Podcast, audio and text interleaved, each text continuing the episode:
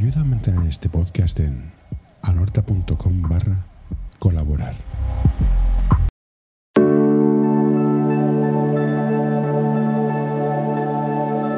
Bienvenidos a La Máquina del Café, un bar perdido en el espacio-tiempo donde nos permitimos charlar sin prisas con personas que quizás no conozcas, pero de las cuales seguro que puedes aprender algo. Hoy tenemos con nosotros a Claudio Jorquera. Hola Claudio, gracias por venir. Eh, tienes mucha experiencia en baloncesto, creo que has estado, has sido seleccionador nacional, creo también, si no me equivoco, o has estado por ahí arriba. ¿Cómo se ve la formación desde ahí arriba? ¿Lo hacemos bien? ¿Lo hacemos mal? Hola, bueno, bueno, primero muchas gracias por la invitación a tu, a tu podcast, a, a, un tema tan interesante como es la formación. Eh, y es, eh, y es un tema interesante del que todos hablamos eh, y que hay poca gente también, eh, creo yo, que, que le dé el protagonismo que tiene en esto. ¿ah? Eh, están todas las luces puestas en lo que pasa con, con los primeros equipos, en lo que pasa con, con, las ligas superiores, con las selecciones nacionales superiores. Y, y muchas veces nos olvidamos que todo eso es proceso de, y es el resultado de muchos entrenadores y entrenadoras que están haciendo, y familias, y clubes, y, y, lógicamente deportistas que están haciendo un trabajo eh, silencioso eh, que está muy lejos de, lo, de los focos, por decirlo de alguna manera, muy lejos sí. del, del, brillo, eh, pero que nos permita a todos disfrutar del, del, deporte que también eh, eh, permite que los distintos eh, países disfruten de selecciones potentes o no. por lo tanto, son protagonistas dentro del desarrollo del baloncesto. Em, estando, como tú dices, yo estuve un tiempo yo soy básicamente entrenador de, entrenador de baloncesto, 10 años como entrenador de, de, la Liga Nacional de mi país, llegué a la selección nacional absoluta. Eh, ahora estoy trabajando también acá en, en, en equipo senior con, con el Le Plata del Cornellá, pero también eh, muy ligado a, a, la formación dentro del club. Eh, por lo tanto, esa mirada es, a, a, para mí ha sido bien enriquecedora durante esta temporada, el poder darme cuenta de eh, de lo necesario que son las cosas básicas y lo olvidado que están las cosas básicas y lo rápido que se quiere avanzar en formación olvidando esas cosas básicas que, que son fundamentales para poder jugar bien. ¿Y crees, qué crees tú que es lo fundamental para jugar bien? ¿Cuál es el, cuál es el camino para llegar a jugar bien? Propiocepción, motricidad fina, motricidad gruesa, posición en el campo, fundamentos de manos de bote, fundamentos de tiro, eh, jugar sin balón, spacing. ¿Cuál es el proceso para llegar a...? Bueno, cada etapa del proceso de desarrollo de un jugador eh, tiene énfasis importante. Eh, pero ¿qué te diría yo? Yo creo que primero, o sea, dos cosas son, creo, en cada una de esas etapas, para, desde mi mirada, eh, como clave, y diría innegociables, que son el conocimiento, desde el conocimiento técnico, y el, y el, y el comprender tácticamente el juego. O sea, el, el poder, el, la técnica y la táctica correspondiente a cada uno de los eh, de la etapa. O sea, hay que tener un, hay que saber jugar, pero hay que tener también una ejecución eficaz, una ejecución con buena técnica. Yo creo que esas dos cosas son clave en cada etapa. ¿Y crees que es bueno saltarse procesos por el hecho de ganar? O sea, yo veo equipos que van a ganar y oye, se plantan con sistemas de bloqueos y fuera, sin no, problemas. No, no. Como te decía antes, o sea, eh, es como, a ver, yo no, todos, todos en etapas de, todos hemos cometido errores uh -huh. eh, como entrenadores. Eh, y bueno, hay mucho entrenador que tiene que vivir ciertas etapas para darse cuenta eh, de lo que es importante o no eh, dentro de formación. Creo yo, como te decía antes, que, que es muy importante eh, el no acelerar y el, eh, y el hacer bien y muy bien las cosas básicas. Eh, si eso implica a veces eh, mm, no ganar, te digo, no, digo perder, digo no ganar porque no ganar un torneo o algo porque no se pierde, con eso no se pierde, el jugador gana. Eh, si eso implica eso, mm, no tiene que ser el foco. En formación el foco no, eh, no, no, tiene que ser el, el, el, campeonato, la medalla, el primer lugar. En formación tiene que, el foco tiene que estar en eh, poder crear mejores jugadores, entrenar para formar mejores jugadores, para entregar mejores jugadores. Ese tiene que ser el foco, la formación del jugador. Hablé una vez con un chico y me dijo, mira, eh, cuando empiezas a jugar a básquet juegas por divertirte y cuando eres profesional juegas para ganar. En este viaje de divertirse a ganar, ¿es un continuo o son dos variables distintas?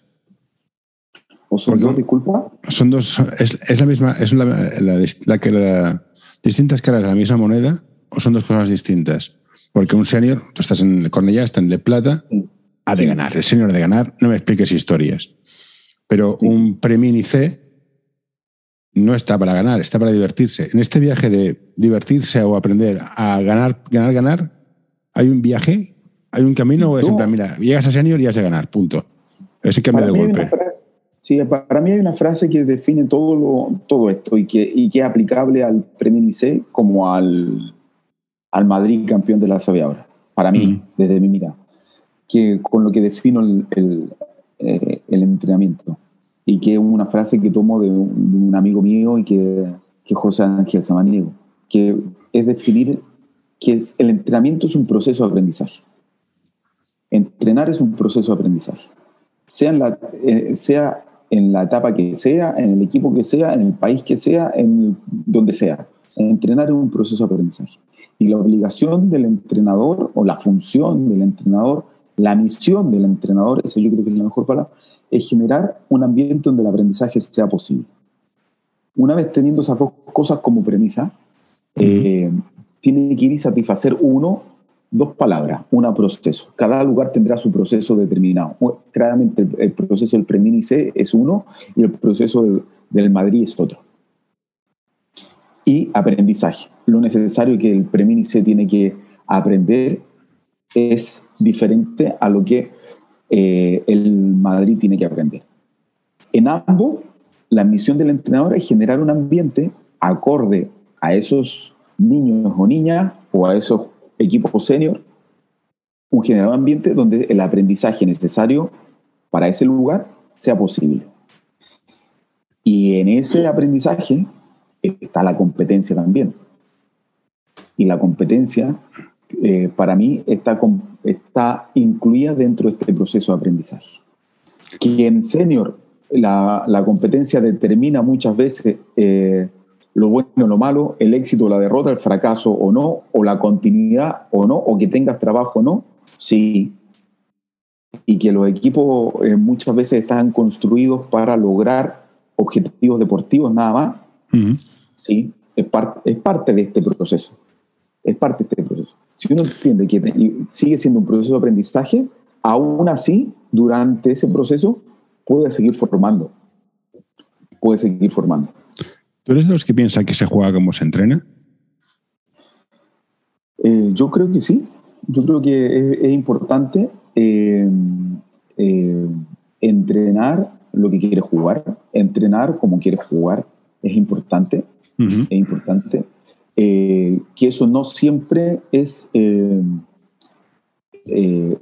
no siempre también guiándote por este proceso de aprendizaje, que no siempre es entrenar de la misma manera, porque no puede, no, hay que entrenar de maneras distintas, sí, eh, pero eh, como, como te decía antes, si la competencia está incluida dentro de mi forma de mirar en este proceso de aprendizaje, yo tengo que eh, entrenar y jugar de una manera coherente.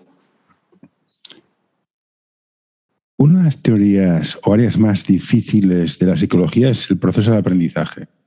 ¿Cómo enseñamos a la gente? Si el entreno es un aprendizaje y hemos de enseñar, ¿cómo consigues que la gente aprenda? Y a mí me pasa, soy padre, tengo hijos, digo, haz esto. Y lo repito 24.000 veces de 500 formas distintas, pero no consigo transmitirlo. Supongo que esto también pasa en la pista. ¿Cómo superas esta barrera de, transmitir conocimiento y de que aprendan y que disfruten aprendiendo y que el aprendizaje sea significativo y se les quede y no tengas que volver a repetir un proceso? Bueno, lo primero es que el aprendizaje es un proceso libre. Nadie aprende si no quiere. Eso claro. Eh, eso nadie aprende si no quiere y eso se dice fácil, pero, pero es clave entenderlo. Y el protagonista del aprendizaje no es, eh, no es el entrenador, es el jugador o la jugadora. Eh, después, yo resumo, hay, hay mucho más, pero yo resumo en tres cosas. Eh, el aprendizaje tiene que haber motivación, tiene que haber tiempo y oportunidad de practicar. para que se produzca aprendizaje, motivación, tiempo y oportunidad de practicar.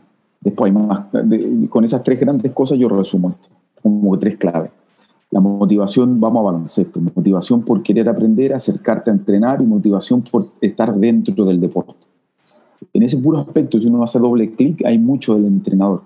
Cómo hacer un entrenamiento motivante, cómo, cómo mantener el foco de atención del jugador, de la jugadora, cómo durante una temporada para un equipo senior de ocho meses ir a entrenar es un elemento motivante al estar motivado y al, estar, y al querer estar ahí también ya tienes gran proceso de aprendizaje ganado. Motivación. Tiempo. Tiene que ver con la oportunidad que tengo yo de eh, destinarle tiempo a esto. Si yo no sé tocar guitarra, pero si cada día le pongo un minuto a tratar de tocar guitarra una vez a la semana, es mucho más, me va a costar mucho más aprenderlo que si eh, me dedico, a lo mejor tampoco dos horas, porque el tiempo no quiere decir que más es mejor. El tiempo el tiempo necesario. ¿Cuál tiempo necesario? El tiempo necesario en relación al proceso de aprendizaje de cada equipo, de cada jugador, de cada persona. Tiempo y oportunidad de practicar. O sea, sin, sin aprender a hacer cosas nuevas, agregar a tu forma de actuar cosas nuevas que tú has ido adquiriendo. Entonces, la única forma de poder, de poder eh, aprender sin hacer no es aprender. La única forma de lograr esas cosas es eh, eh, es teniendo la oportunidad de practicar. Y en esto nosotros somos unos privilegiados en el deporte. La oportunidad, o sea, la oportunidad de practicar la tenemos fin de semana tras fin de semana. Por eso la competencia es parte de este proceso de aprendizaje. Y como entrenador, ¿eres más fan en formación eh, de sistemas o de juego libre por conceptos? ¿Cuándo se cambia de una cosa a la otra o qué se introduce primero? Y estuve hablando con un chico y me dijo, no, primero son los bloqueos indirectos, luego el mano a mano, luego el bloqueo directo, luego los espacios, luego no sé qué. ¿Hay un porqué o es en plan, mira, vamos a jugar aquí eh, Spanish Pick and Roll y punto pelota y se acabó, se acabó el juego libre? Mira, pasa eh, que mm, yo cada día más eh, soy de respetar las metodologías. Lo primero que tiene que haber más que la típica pregunta zona individual, que aquí, que allá, lo típico. Lo típico. Mm, a mí me preocupa más, a mí me preocupa más que no haya método. O sea, tiene que haber un método.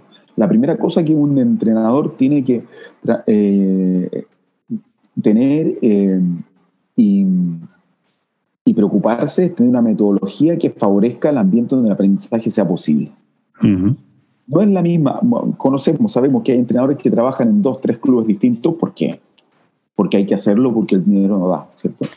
Y el entrenador que trabaja en el, en el club A haciendo infantil y después se va al club B a hacer un infantil y después se va al club C a hacer un infantil, te aseguro que aun cuando las mismas, los equipos sean las mismas categorías, eh, requieren esos tres lugares un método distinto porque claramente hay personas diferentes, niveles distintos, un método distinto. Por lo tanto, no hay una sola receta. Después, jugar libre y por concepto bien es muy difícil. Sí. Requiere, requiere mucho tiempo. Y saber mucho. Esto es como, la, para mí es como la música. Saber improvisar hace saber mucho. Exactamente, es como el jazz. Sí, exacto. Es como el jazz. Eh, pero, pero es algo donde, ¿y por qué no, nos alejamos mucho de eso? Porque, bueno, requiere mucho tiempo, tiene un éxito eh, a mediano o largo plazo, a mediano o largo plazo, no es un éxito, éxito inmediato. Muy probablemente el entrenador que lo empieza a, eh, a, a, ejecutar, no va a recibir ninguna cosecha de eso, muy probablemente. Eh, y el gran beneficiado sí va a ser el jugador con el paso del tiempo. Dicho esto, también, también es eh, importante que mm, también esto es una cosa que yo digo como que uno es creativo cuando hay orden.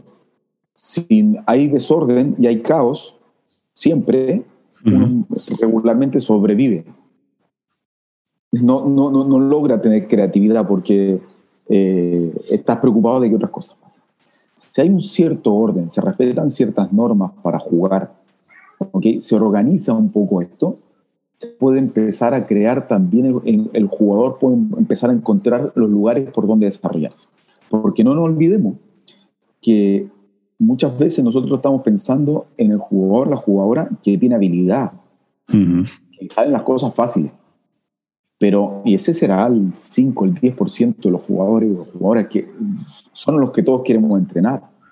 Pero el otro 90, 80, eh, mi forma de verlo es que hay que ir construyéndolo desde, desde las cosas que son capaces de hacer, para que tengan esta motivación, para que tengan esta eh, motivación, le dediquen tiempo y tengan oportunidad de practicar.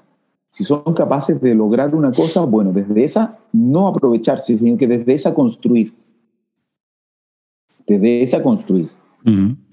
En senior uno se encuentra con muchos jugadores y jugadoras que toda su vida de formación, los entrenadores que estuvieron junto a ellos, a lo mejor ganaron cosas, pero se aprovecharon de lo que ellos hacían bien de aquel jugador o jugadora que es muy rápido tiene muy buen primer paso de la derecha, por ejemplo. Sí, y ahí se quedado. Y ahí se ha quedado, ahí se, y, y es, así eran mini, así eran infantil, pero un poco más alto, así eran cadetes, pero un poco más alto y más fuerte, y así era en junior más alto y más fuerte. Pero finalmente termina siendo el mismo fundamento, mm. que todo, todo su proceso fue eh, aprovechado. Hoy quiero recomendarte este podcast.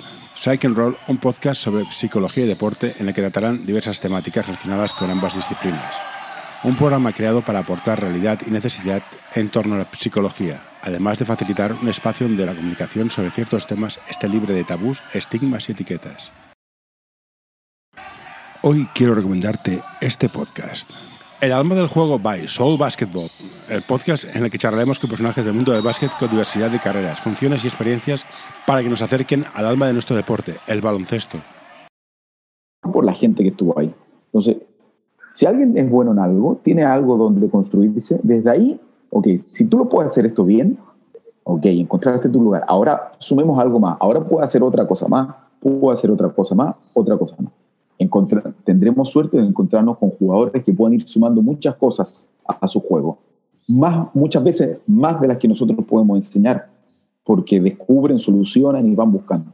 Ellos son protagonistas del aprendizaje.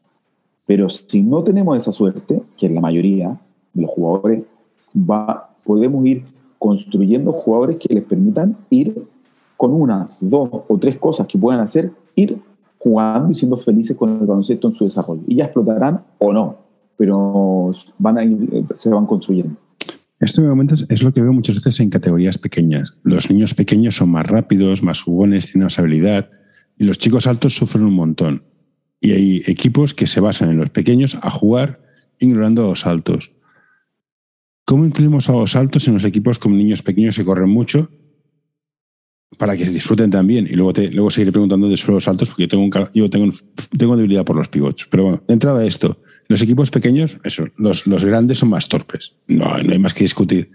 ¿Cómo los incluimos para que jueguen? Porque al final es que sé que si se la pasas va a perder la pelota, va a hacer pasos, va a hacer doble, pero ha de estar, porque este tico alto, si sigue mejorando y tiene capacidad, en junior será que decida un partido. ¿Cómo los incluyes en el proceso? Bueno, por eso, por eso es importante eh, volver a mi frase, proceso de aprendizaje. Y en, en los altos, este proceso es más lento. Eh, en todas partes, es así. Eh, cuesta más. Em, muchas veces, siendo la principal virtud, termina siendo en el inicio una desventaja, como tú lo dijiste. Eh, y em, hay que ayudarlos, hay que cuidarlos de cierta manera, ¿ok? Para que el juego sea un lugar donde ellos se puedan eh, se pueden expresar también. Entonces, yo aquí un poco a, a, eh, a contrateoría, eh, hay que darles algo donde ellos eh, puedan sentirse parte del juego. Y eso primero es ser alto. O sea, no, vuelvo a insistir, no aprovechar, sino que construir desde eso. correcto. Porque pensar en que no, el, jugador alto tiene que jugar de cara al aro eso todo el tiempo, el que tiene 10, 11, 12, 13 años, infantil de primer año, es ir a hacer, perdóname, pero a sufrir y hacer eh, al que todos le quitan el balón, al que va a poner la pelota en el suelo y viene pequeñito, es no poder estar en el campo y que la gente le grite cosas, los compañeros aquí, él se sienta mal y no puede jugar. Bueno, si puede ayudar con alguna otra cosa, yo parto, y si tiene que ser cerca claro, tiene que ser cerca claro al principio. Por eso hay que tener la mirada amplia. La mirada amplia.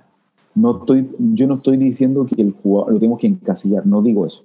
Lo tenemos que construir desde un lugar que a él, que a él le permita disfrutar del juego, atraerse por el juego y decir, ah, mira, y si a lo mejor puedes hacer esto. Por eso es entrenar no para la competencia, entrenar para su desarrollo. Ver si en la competencia eso es, trasladable o no. ¿Ok? Intentar que sea trasladable o no. Y si no, armar un ambiente donde él pueda, sí, eh, trasladar esto. Trasladar esto. Cuidando que, y teniendo claridad que el proceso es más lento, el proceso es más lento, alejando eh, el proceso del logro, cuando del logro deportivo, y acercando más ese proceso, estamos hablando de niños pequeños de desarrollo, agregando más ese proceso al encanto por el deporte. Siguiendo los niños pequeños, otras cosas que me he fijado es que muchos suelen hacer cambios por abajo de las piernas, reversos, crossovers, pero postear muy pocos. Y entonces, Dios ha venido a verme, me ha dicho, mira, ten, Pati, vi la final de la, la ACB y se ganó por los pivots. Para mí, ¿eh? O sea, fue un trabajo de, los... Fue, fue increíble.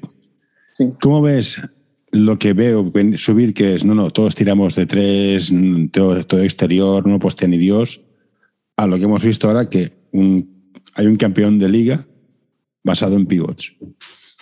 ¿O juegas con lo que tienes?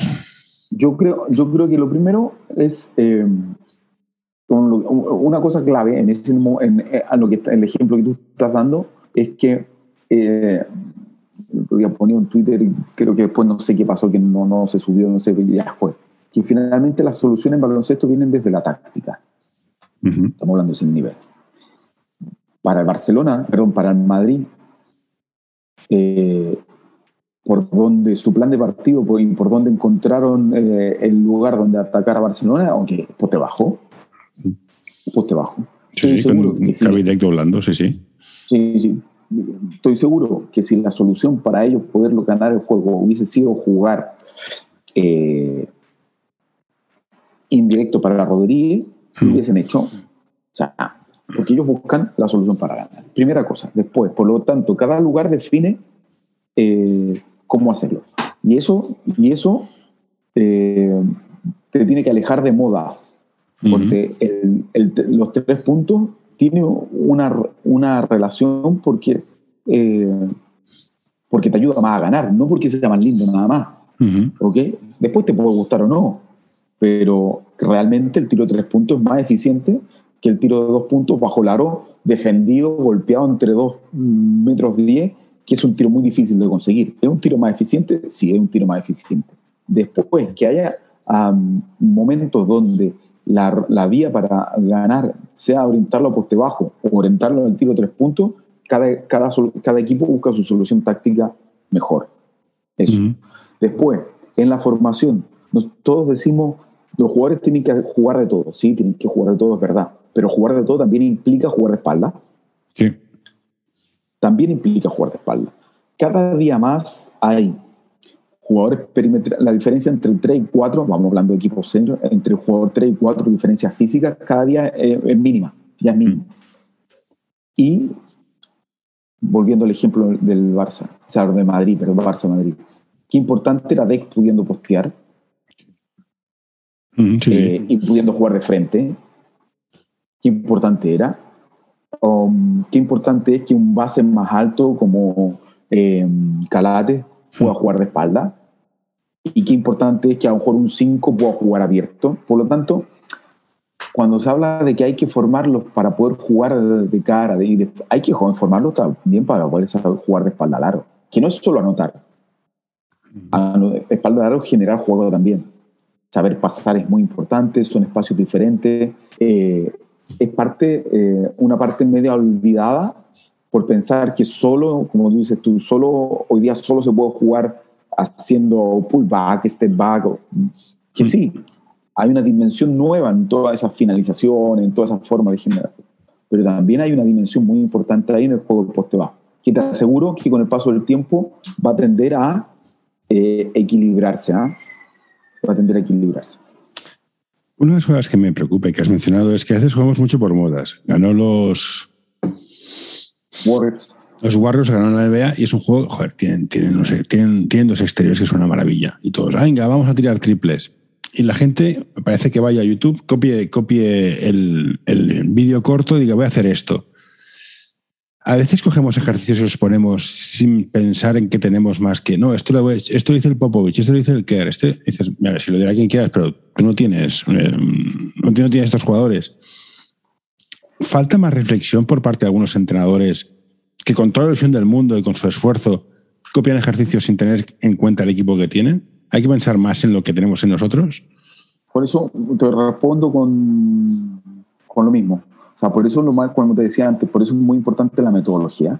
Más que el ejercicio, más que el sistema, más que lo que sea, la metodología. La metodología que cada entrenador decide para buscar su proceso de enseñanza, que es entrenar.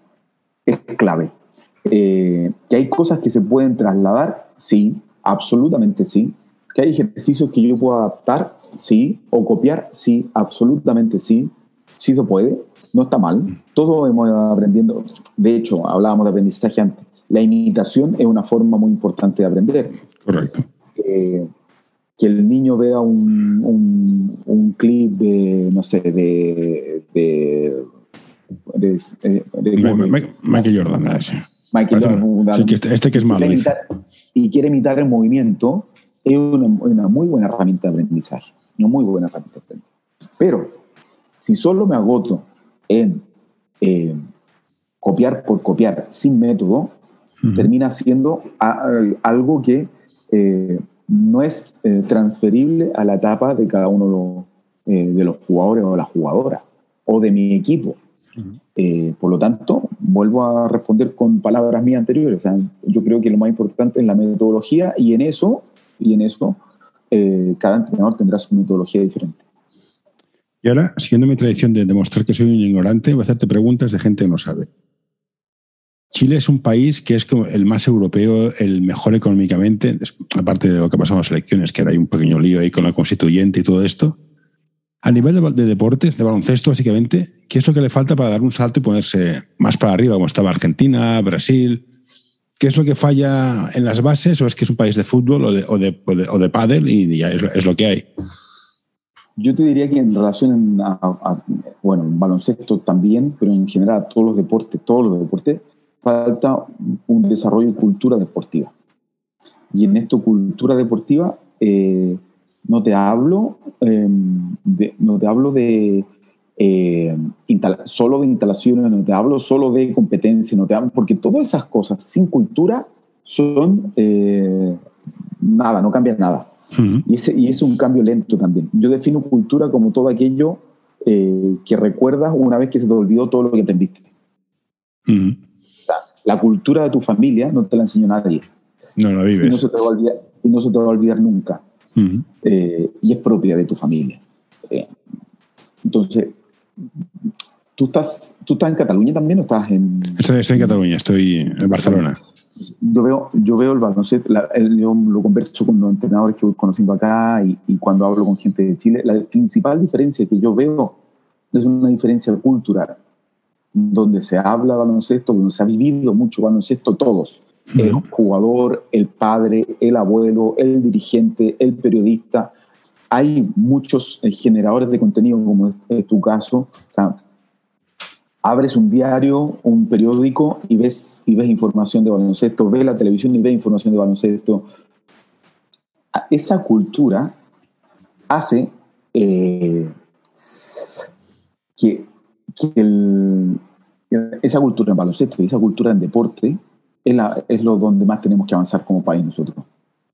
Eh, generando una mayor masa, una, una mayor masa de jugadores, una mayor masa de entrenadores, una mayor masa de periodistas, de gente que valore el deporte como una actividad importante dentro del desarrollo social. A nosotros eso nos cuesta aún. Nos cuesta aún. Y que de hecho, un país joven. Y pregunta, pregunta ignorante, pero al final todo que es deporte son horas. En, en periódicos, televisión. ¿En qué, a, qué dedica, eh, ¿A qué dedicas esas horas? ¿A música? ¿A arte? no, no. O sea, a ver, el, arte, la, las artes en general, música, arte escénica, todo eso, tanto como el deporte, todo, eso eh, en Chile está en un segundo y tercer plano. Aún. ¿okay? Aún. Avanzando, sí, pero aún. ¿ok? Eh, el deporte es eh, como mediáticamente se inicia y se termina en el fútbol, sin ser algo tampoco tan tanto como acá. Por te digo, las horas que, que, hay en, en, deporte, hay, ¿qué las llena? Hay una locura muy importante que se ha creado, yo diría, es más o menos joven, una cultura muy importante por estudiar y trabajar. Eh, y estudiar cosas que te venían a trabajar. La escuela, o sea, es, tiene mucha relevancia, mucha relevancia para el joven eh, el, el, colegio en donde vas, eh, la calificación que tienes. Hay poca valoración del tiempo libre como un tiempo libre que te ayuda en tu formación, sino que hay un tiempo libre que deberías volver a, a orientar hacia estudiar más eh, para poder ir a una buena universidad, para poder ir y trabajar. eso es básicamente. Hemos, nosotros salimos de una dictadura hace menos tiempo que ustedes. Sí. Eh, por lo tanto, nuestra cultura de ocio eh, está despertando recién. Cuando te digo despertando recién, los últimos 10 años, podríamos decir.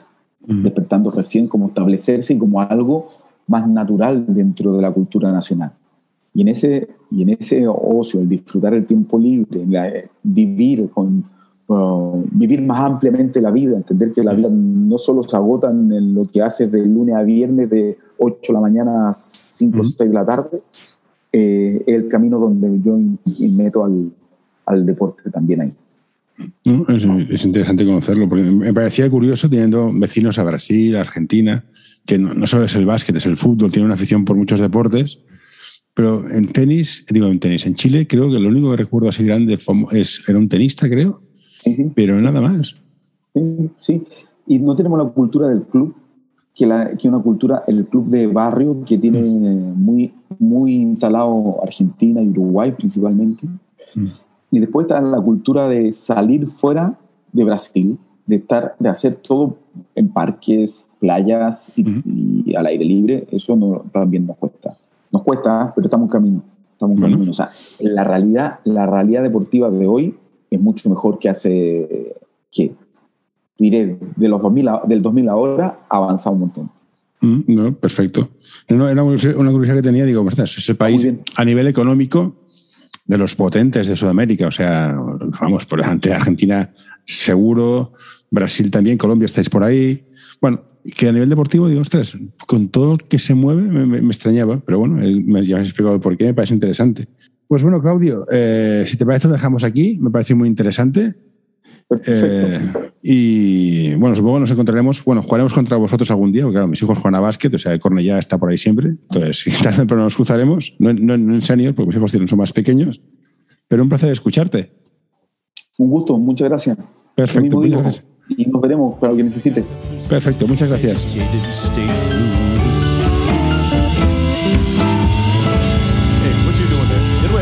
No, don't you touch that. No, don't you pull that plug. No, hey, hey, nurse, nurse. Uh. All right, I'm done.